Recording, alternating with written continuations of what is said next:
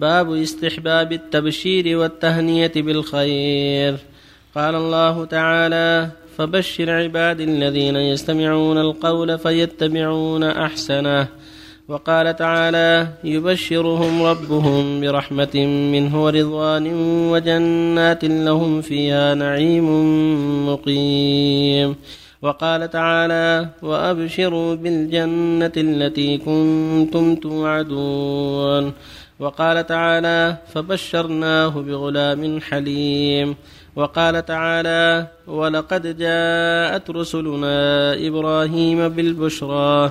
وقال تعالى وامرأته قائمة فضحكت فبشرناها بإسحاق ومن وراء إسحاق يعقوب. وقال تعالى فنادته الملائكة وهو قائم يصلي في المحراب أن الله يبشرك بيحيى. وقال تعالى إذ قالت الملائكة يا مريم إن الله يبشرك بكلمة منه اسمه المسيح.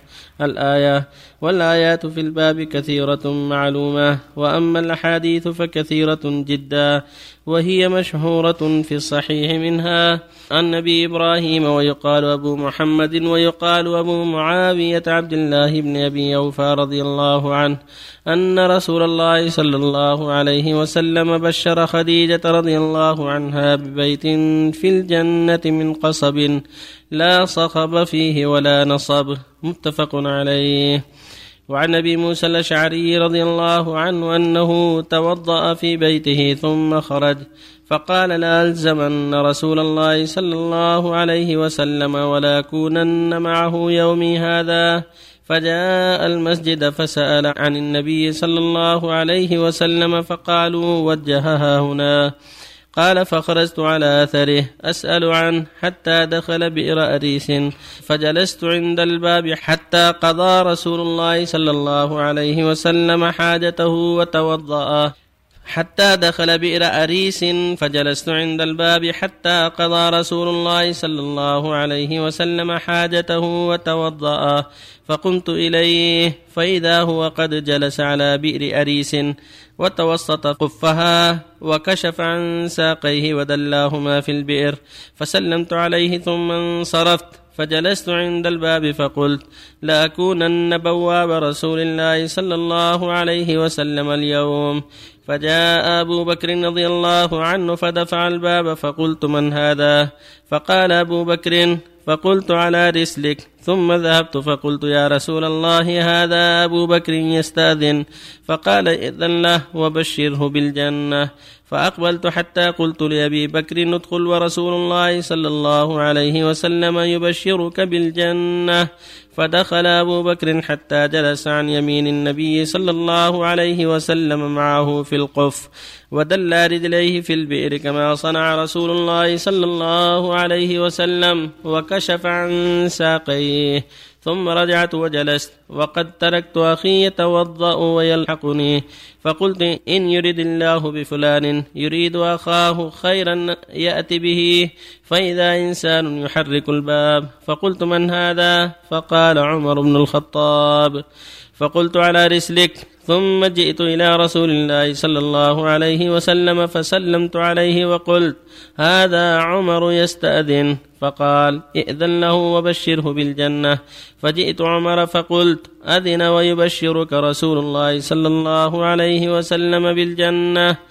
فدخل فجلس مع رسول الله صلى الله عليه وسلم في القف عن يساره ودل رجليه في البئر ثم رجعت فجلست فقلت إن يرد الله بفلان خيرا يعني يخاه يأتي به. فجاء إنسان فحرك الباب فقلت من هذا؟ فقال عثمان بن عفان فقلت على رسلك وجئت النبي صلى الله عليه وسلم فأخبرته فقال ذن له.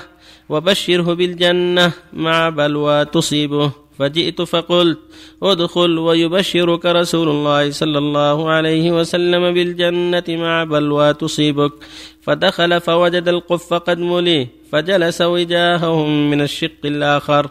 قال سعيد بن المسيب فأولتها قبورهم. متفق عليه. وزاد في رواية وأمرني رسول الله صلى الله عليه وسلم بحفظ الكتاب. وفيها أن عثمان حين بشره حمد الله تعالى ثم قال الله المستعان.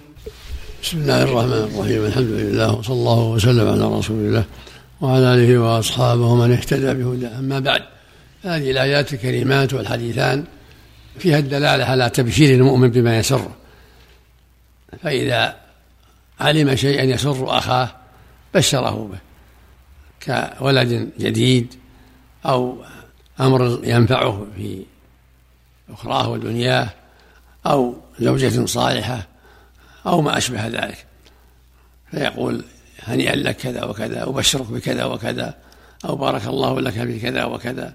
لهذه الآيات التي فيها التبشير ومنها حديث تبشير خديجة بيت في الجنة من قصب يعني من اللؤلؤ. لا نصب فيه ولا صخب لا تعب فيه. ولا صخب كلام فارغ. وكذلك قصة دخول النبي صلى الله عليه وسلم بإراريس وما حصل فيها من حضور الصديق وعمر وعثمان وأن الرسول قال لأبي موسى بشرهم بالجنة. فبشرهم بالجنة رضي الله عنهم وأرضاهم. وأن عثمان قال لما قال لها لا بلا تصيبه. قال الحمد لله والله المستعان. والله أعلم أنها إشارة إلى ما جرى عليه من الفتنة والحصار حتى قتلوه. هذه من البلوى ولكنه من العشرة المشهودة بالجنة رضي الله عنهم وأرضاهم جميعا. والمقصود أن المؤمن يسره ما يسر أخاه المؤمن. المؤمن أخو المؤمن يسره ما يسره ويؤلمه ما يؤلمه. ولهذا في الحديث الصحيح المؤمن للمؤمن كالبنيان يشد بعضه بعضا وشبك بين أصابعه. ويقول صلى الله عليه وسلم مثل المؤمن في توادهم وتراحمهم وتعاطفهم مثل الجسد إذا اشتكى منه عضو تداعى له سائر بالسهر والحمى. ويقول صلى الله عليه وسلم من كان في حاجة أخيه كان الله في حاجته. ويقول صلى الله عليه وسلم والله في عون العبد ما كان العبد في عون أخيه. فإذا بشره بما بشره ما يسره فهذا من مقتضى الأخوة الإيمانية. وفق الله الجميع.